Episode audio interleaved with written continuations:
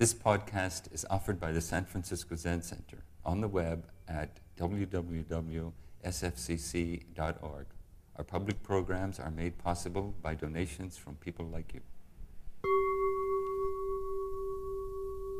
Good morning. And it really is a beautiful good morning. Thank you for making your way here to this place of practice, the Hall of No Mistakes. You might be a little nervous stepping in, but drop that. No mistakes here. Um, just come as you are and be present. So, in particular, welcome to um, to Father's Day, the 18th of June today, and uh, welcome to all of us. And in particular, let me first begin as Abbot Jiryu did last week by introducing myself. My name is Wendy Johnson. I lived here with my family from 1975 until 2000. We were among the first um, residents to be establishing the farm program at Green Gulch. And this morning's talk will be dedicated to farmers around the world and to those who bring in the food and feed us. So that's the topic of this morning's talk and very much um, where my heart is. So 25 years, we lived here. Uh, our two children were born here. I became a mother. My husband became a father here on the 22nd of June, right around the summer solstice, when Jesse roared out and came to life and has been continuing ever since. And his sister 12 years later. So it's beautiful to remember that this morning, that incredible time here at Green Gulch. And now we live in Muir Beach and continue to um, be involved in the miracle of growing good food for a hungry world. Miracle in these times.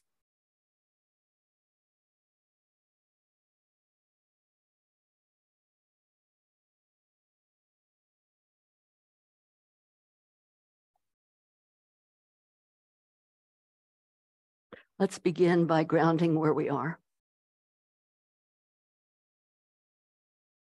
Uh, we gather here this morning, grateful, humble guests in the unceded, traditional, ancestral, and contemporary homeland of the Coast Miwok people. We recognize the history as well as the present day harm of being removed, displaced, and forced away from traditional lands language, and cultural lifeways that the Coast Miwok people have faced. We commit to moving forward from a place of honesty and respect for where we are privileged to serve. The Coast Miwok people are still here, alive in story, song, the breath of life and revitalized language still here in the folds of this landscape and in ongoing relationship with their ancestral land and the revitalization moment by moment of native lifeways. From a friend and poet from the Tomales Band of Coast Miwok Sky Road Webb, translating bringing back to life the Miwok language, a prayer to Mount Tamalpais, the guardian peak of this extraordinary biological region. Tamalpais, Tamalpais, West Coast Mountain, right eye of the turtle, right eye of the world, West Coast Mountain, Bay Mountain, your tears are red. We drink your tears. Your tears are red. We drink your tears. I'm particularly grateful to be reading this poem this morning because Sky and other friends from the Miwok um, territory, extended Coast Miwok territory, and in particular this bioregion right here, are involved now in the possible uh, founding of a new roundhouse in Nicasio. Very exciting uh, regeneration happening, beautiful um, to be able to celebrate. There'll be more to be said if you're interested after the talk. So, Father's Day, I remember when our son was born, of course, meant to be summer solstice, meant to be uh, the longest day of the year and the shortest night. It was the longest night of the year for me. That night, I remember he was born here at Green Gulch, down by the field. We planted a crab apple on his placenta. He roared out, and I thought, maybe not right at the time, but shortly after, remembering Dogen Zenji, Zenji saying, study not only that you become a father or a mother when your child is born, you also become a child. Become a child, a new child. So may everyone this morning be renewed, no matter what your relationship with your father may be. May you be renewed and revitalized. Summer solstice is around the corner, and also the grave commemorative holidays that we're turning toward, not turning away from the 102nd anniversary of the massacre in Tulsa, Juneteenth. We're remembering the murder of George Floyd, not turning away from that truth, not turning away from the truth of racism and violence in our world.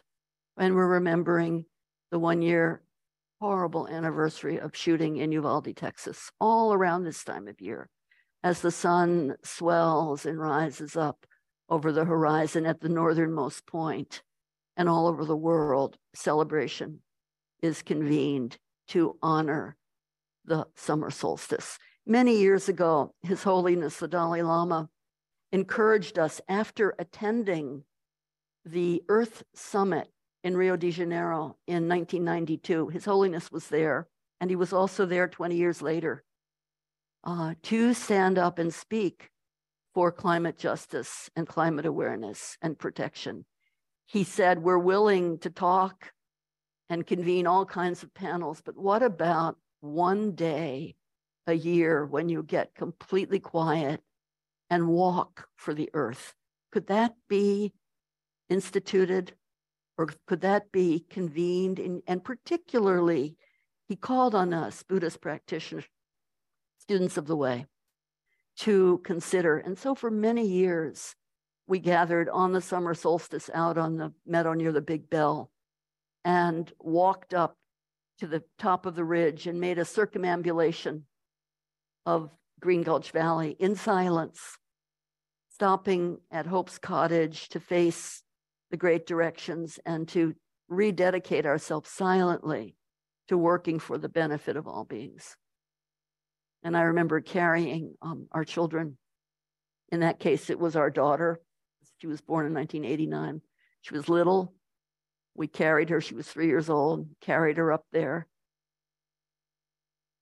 turned to four great directions, and then moved on to look at the city, to stand in awareness of San Francisco and all the cities of the world where so many people are gathered. And I'm thinking of that this morning and then continuing without saying a word, continuing down, stopping to look at the different springs and vantage points of the ocean,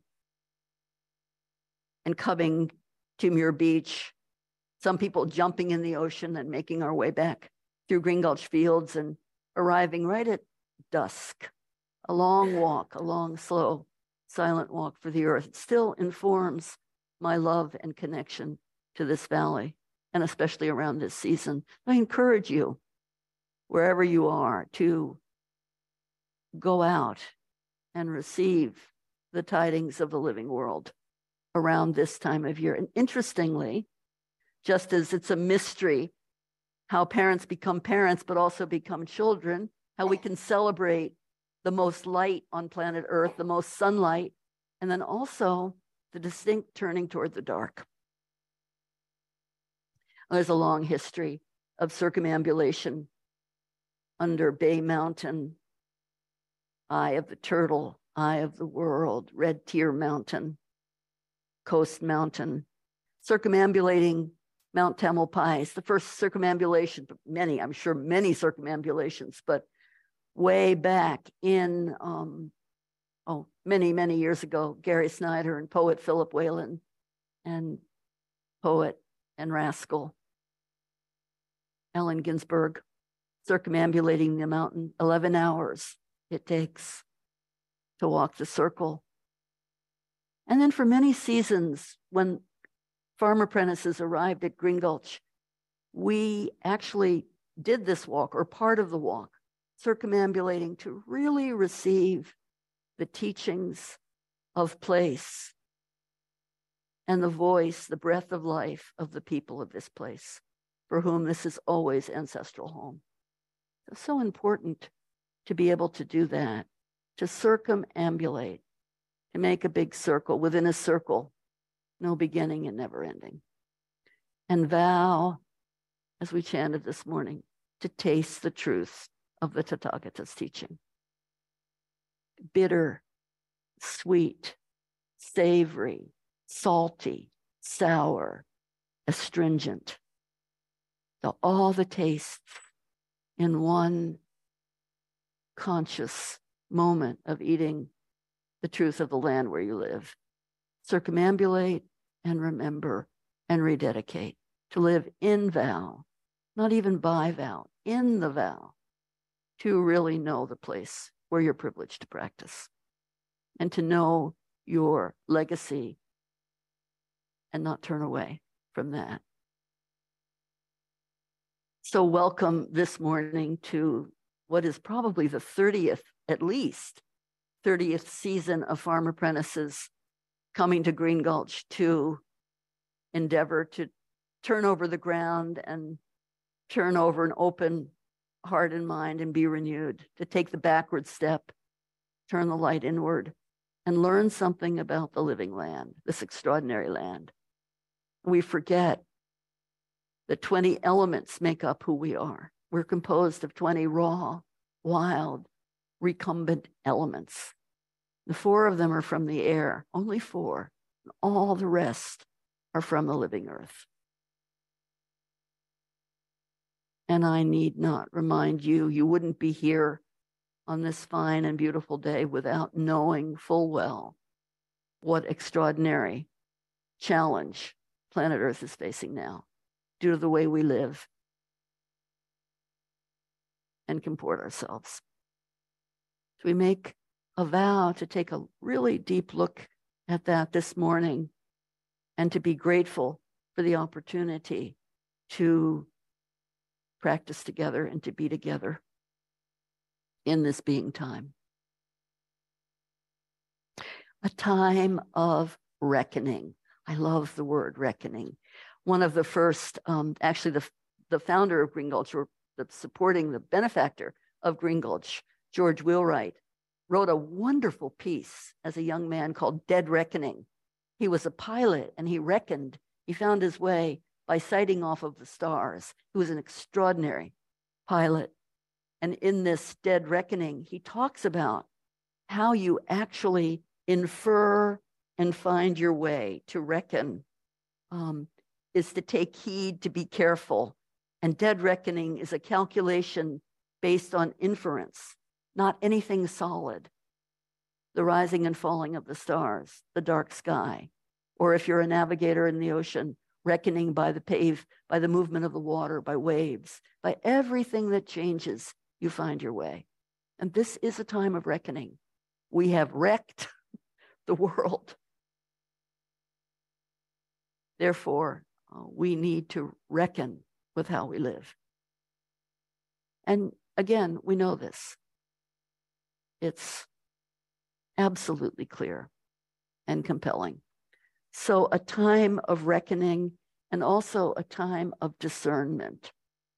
And farming takes reckoning, always finding your way with the pattern of the land, to listen to the land, and be adjusted. One of my favorite poems from poet Charles Wright.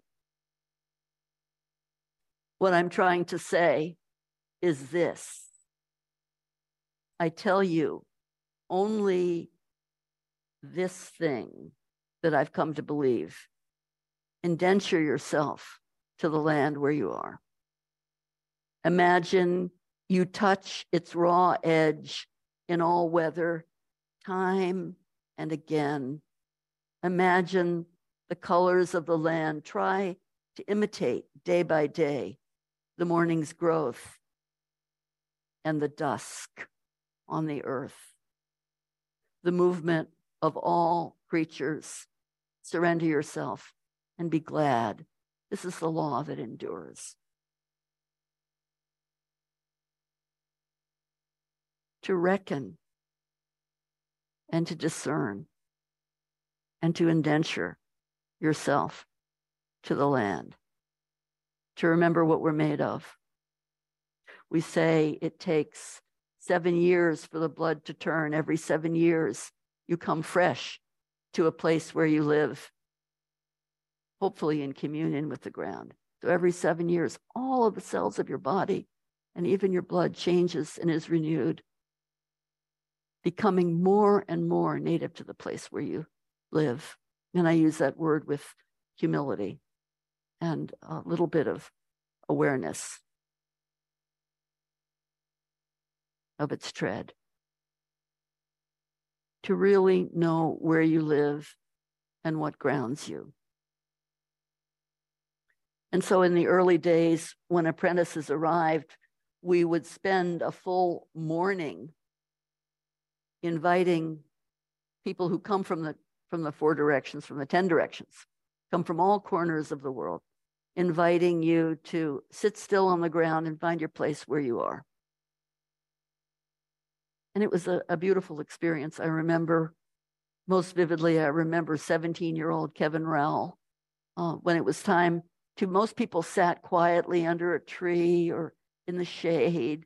They were beautiful. They sat peacefully. He was 17 and like a large, overeager puppy that had never been trained. And I remember him going out into the wet row of the farm and lying down in the mud, face down, and thinking, yes, this is a great, a great being with huge energy and intention and freshness.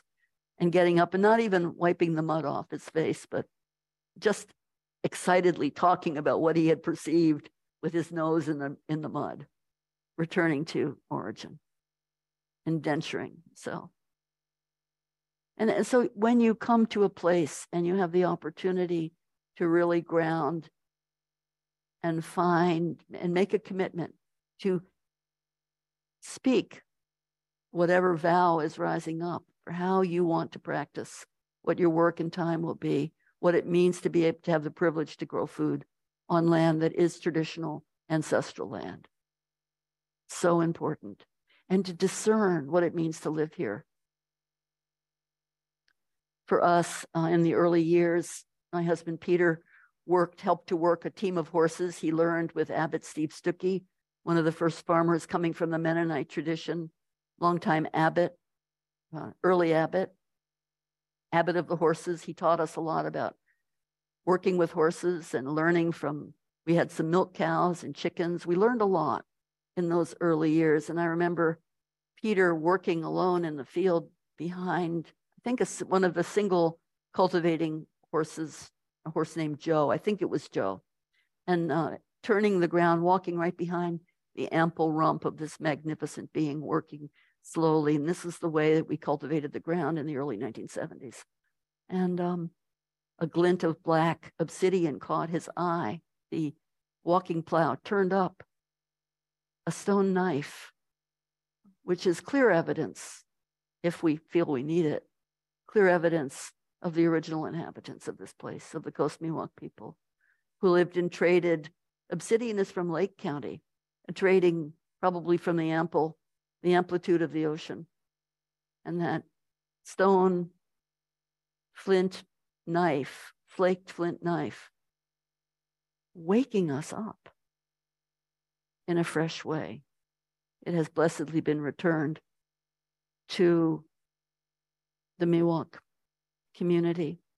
We found a couple of knives in the early years, and they always were a reminder to be discerning, to reckon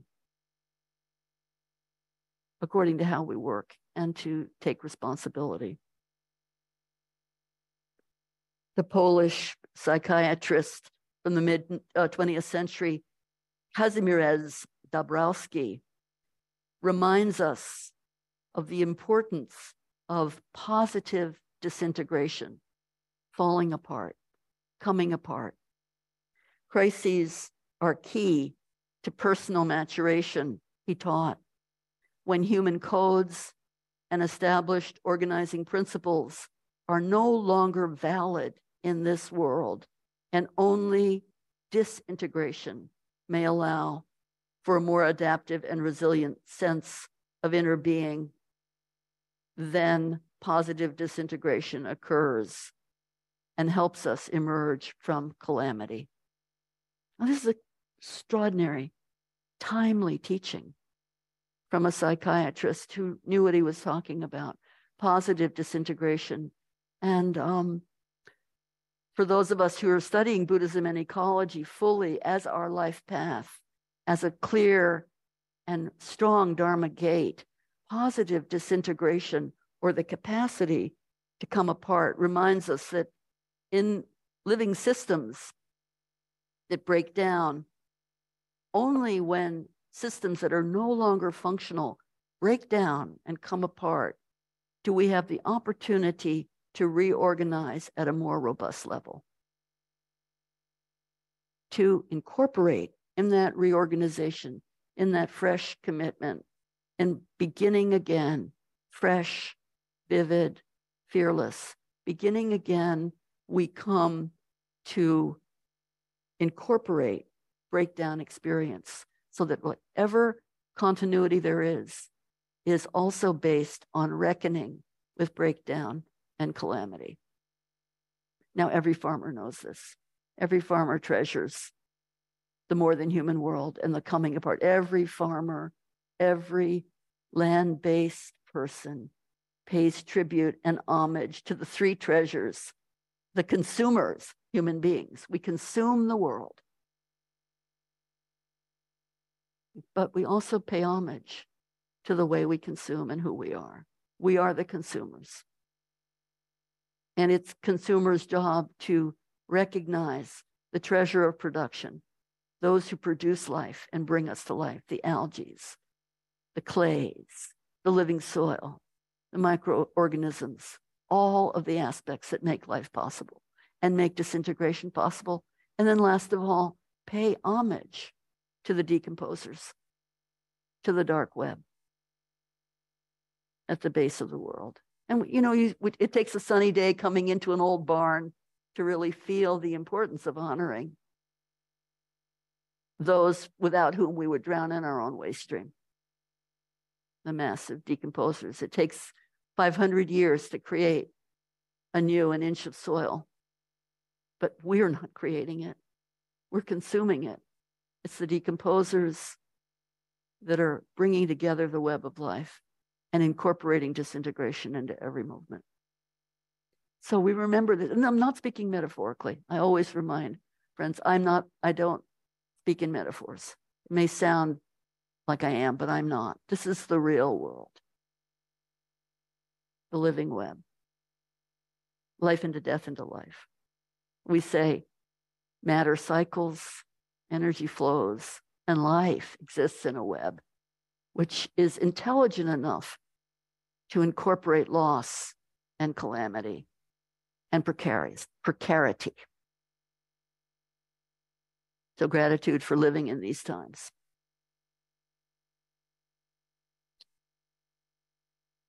Now, let me see where we are. I have only a little bit of time to. Um, I, I love the statement from F. Scott Fitzgerald um, draw your chair close to the precipice and I'll tell you a story. Because, you know, this may be a little vague what I'm bringing up, but what is not vague is the truth, the truth of far reaching generosity.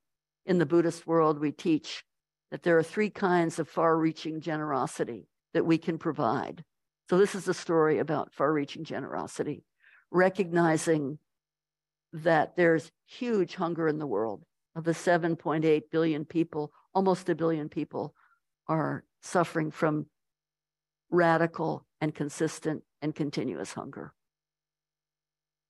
25,000 children die every day in the world from lack of water, clear water, and good food. So the first teaching from the Buddha in far reaching generosity is to provide for material help. And that can be shelter, food, water, to offer material help, the gift of good food, the gift of good food. So to be able to grow good food and offer it is extraordinarily important. And second of all, the offering of teaching that gives you ballast in these times, a Dharma teaching that is strong to the root, dur, to uphold. Dur, Dharma, farm, their cognates. Dharma, farm, teaching, truth, commitment. Find a Dharma teaching. Taste the truth of that teaching. Taste it, digest it. Giver, receiver, and gift. Taste it without always proclaiming before you digest the emptiness of the three. Taste the truth of the teaching that sustains you and brings generosity in these times. And last of all, don't be afraid. The gift of fearlessness. It's beautiful. So, the three gifts of far reaching generosity material help, Dharma teaching, and fearlessness, the beautiful gesture. This is a mudra. Mudras are not explained, they, they, they're clear, showing the left hand is extended, showing I carry no weapons, I come in peace, please stop, don't be afraid. It's a gesture, abhaya, no fear. And then the right hand touching the ground. So a double testimony. I'm don't be afraid and ground yourself because the world is disintegrating. And it needs to disintegrate.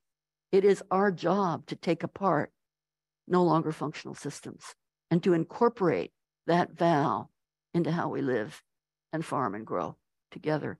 Uh, Trungpa Rinpoche says, fearlessness, even fear is frightened by a bodhisattva's true fearlessness.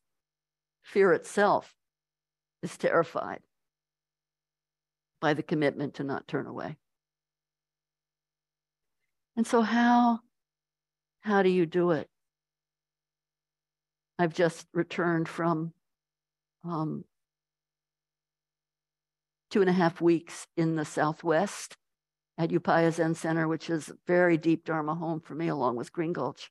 So grateful to be practicing with Upaya Zen Center. Um, very strong activist Sangha, which is necessary for me, very necessary for me.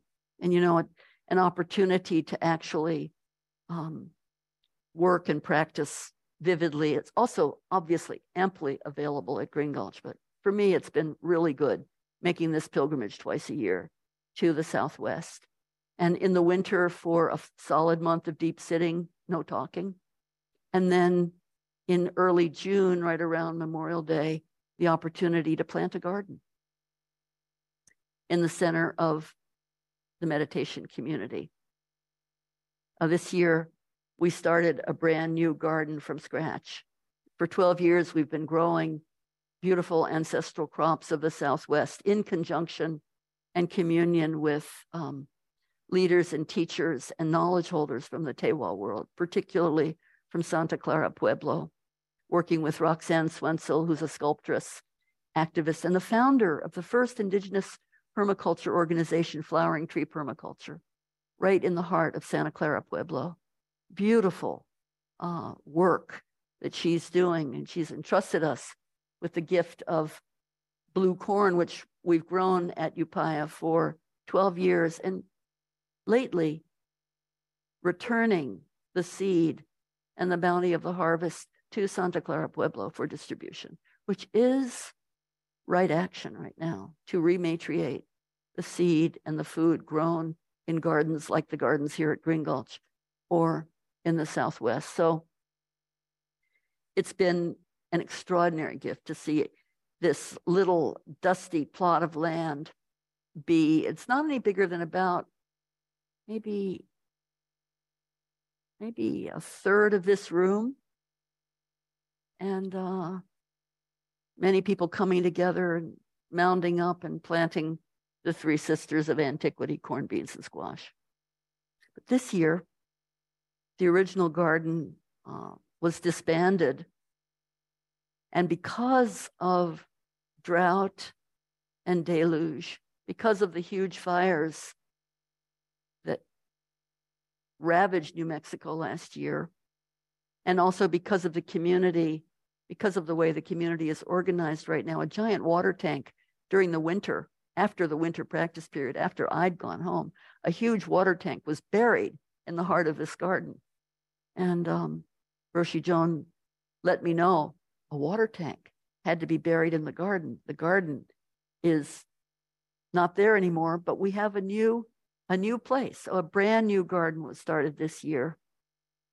And um, it, it's always daunting to be involved in a brand new garden because the soil culture takes so long. But luckily, the students and the people that were helping with the transition picked up every single bed's worth of soil and moved it to the new site so that when I actually arrived at Upaya and got over being pretty altitude sick um, and dropped a fork into the ground. To my amazement, the ground was alive and um, open and fertile because every single bit of, of good topsoil had been moved and new soil had been returned to the area where the tank is planted and not only that, sunflower, oh, sunflower, weary of time. The sunflowers of the Southwest, the Hopi black dye sunflower, had completely um, grown into a thick mat of regeneration on that site, that disturbed site. Sunflower is aligned not only with life and sunniness, but in that interlocking spiral Fibonacci series in the head of every sunflower is also the truth that sunflowers are the flower of the dead. When ground is disturbed and burial happens, when there's been loss, sunflowers come up to heal the ground. So the whole garden is covered now, the original garden, with sunflowers. It's beautiful. And we had a new plot. To our amazement, early in um, the life of this new garden, Roxanne Swentzell from Santa Clara Pueblo entrusted us with a seed vessel, a small clay vessel.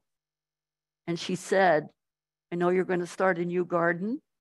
Would you consider entrusting this seed vessel to the ground and offering prayers and seed that you've been able to grow in perpetuity, bury it in the ground of the new site where you're working, which was an amazing experience to be asked to do that. And not only that, after 12 years of growing blue corn faithfully, Roxanne confessed to me and also to other others who are rabid farmers, growers, that she had been breeding a rare corn that was in her mind, which is what every breeder carries the seeds of continuity and new life.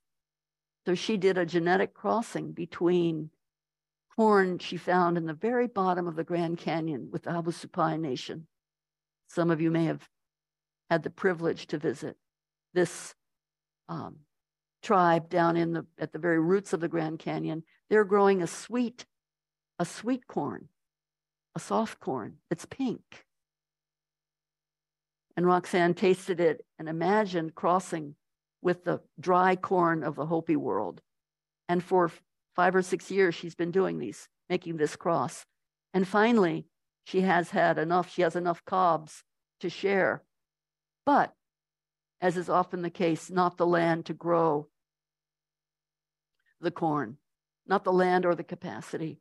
And so we made a sacred pledge to her to bury the seeds of antiquity in the seed vessel and to plant the entire garden to her pink corn and to give her every single cob of corn as it comes off. She said, You can taste a few. I said, No, you don't taste new seed until three, three seasons in. That's a strict law in the farming world. It's a little harsh, but necessary because people will will eat everything if you don't hide it and protect it until it gets established. So to help her establish the seed of this corn. And um, to my delight, I can report that the corn, we planted about 25 mounds of this corn, and it is germinating wildly, sending up strong green banners, unfurling, and beginning to uh, really es- establish at Upaya and around the garden. Um, scarlet runner beans, a single mound, a heart-shaped mound of Taos blue Pueblo squash, Hubbard squash, a single mound because the garden is small. It's smaller than the other one. And then all around amaranth, sunflowers, and tobacco to protect. So I see the kitchen is going, makes me hungry, but I, I wanted to tell you this story and also to say, I'm going to read the pledge that we took for this and just, it's deeply encouraging. And also the work that's happening at Green Gulch is deeply encouraging. So in the question and answer period, I hope someone will be a good shill and ask me to tell the story of the Ozette potatoes. And I can do that when, um, when we have question and answer period in a moment. But this, this, um, this planting happened with a wonderful guide, wonderful guides coming. Melissa Nelson from the Cultural Conservancy, who lives here in the Bay Area, was there to help us with the planting. Alonzo Mendez, who's an archaeoastrologer from the Mayan world, helping to plant the corn. He oversaw the corn planting. Cato Troy Fernandez, 13th generation um, farmer and uh, cultural uh, guide from New Mexico, native New Mexican, so that local people did the planting. I got to boss them around, but the planting was in the hands of those who lived there in that area. And then in the end, we took all of the seeds we had planted, different, different, in different varieties, and um, buried the seed pot in the center with this pledge. So let me um, let me close by reading this pledge and also recognizing um, how important it is to live in vow, not to not only to um, be digging around and planting, but also to to live by vow and in the vow of what you're doing. So um, this is a sacred covenant, a covenant that runs with the land. And um, it's between the New Mexico, let's see, let me get this right. New Mexico Indigenous Group, New Mexico Food and Seed Sovereignty Alliance. So at the very close of the day, again, this is in the heart of a Zen center in northern New Mexico. The abbot of the Zen Center made this pledge or signed this pledge and buried the seeds, recognizing that seeds are shared freely in the hope that through this traditional seed banking and storage, we will support health for all communities, continue cultural traditions and farming lifeways, and help protect Earth's incredible diversity of seeds. I recognize that in choosing to care for this seed pot, I take on responsibility to use my voice to speak for the health of seeds, waters, land, and to protect against any attempts to steal, degrade, commodify, or harm this indigenous precious heritage. In storing these seeds in the earth, I promise to honor Indigenous nations, Pueblo communities, and other land based peoples who have protected and passed on seeds and their stories for countless generations. In receiving this seed pot, I promise to bury it in ceremonial practice relevant to my cultural heritage and tradition, in continuance of an ancestral practice of seed saving. And I commit to acting with care, respect, and reverence as guardian of this seed vessel and promise that I will never sell, commodify, or exploit these seeds in any way or any seeds and earthen vessels, as er- seeds and earthen vessels are gifts from the living earth that give and help sustain life.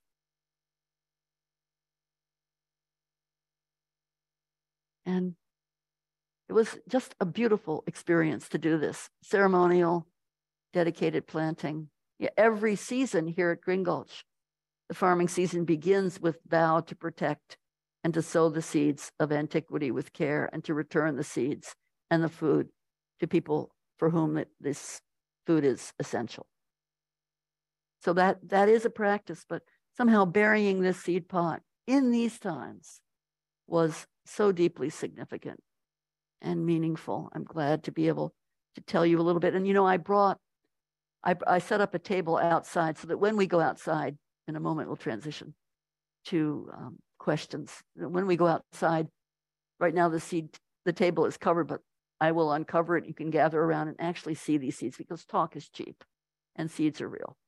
To feel and to hold them, they do not belong in the Bay Area. They are the seeds of the dry mind of the Southwest, but you can see them and, and feel and know. And also, there's some of the Ozette potatoes that we've planted here at Green Gulch also on the table so you can see. Thank you for your attention. It's a little bit like a speed race to finish. And there's so much more to say, but gratitude to the apprentices who come to bring new life to this valley. Thank you for your practice. Thank you to the residents and uh, protectors of this temple for your solid advocacy. Thank you to the children for being so quiet this morning. We're going to have some fun in a minute. There's fun things outside that we can see. Thank you for listening to this podcast offered by the San Francisco Zen Center. Our Dharma talks are offered at no cost, and this is made possible by the donations we receive. Your financial support helps us to continue to offer the Dharma. For more information, visit sfzc.org and click Giving. May we fully enjoy the Dharma.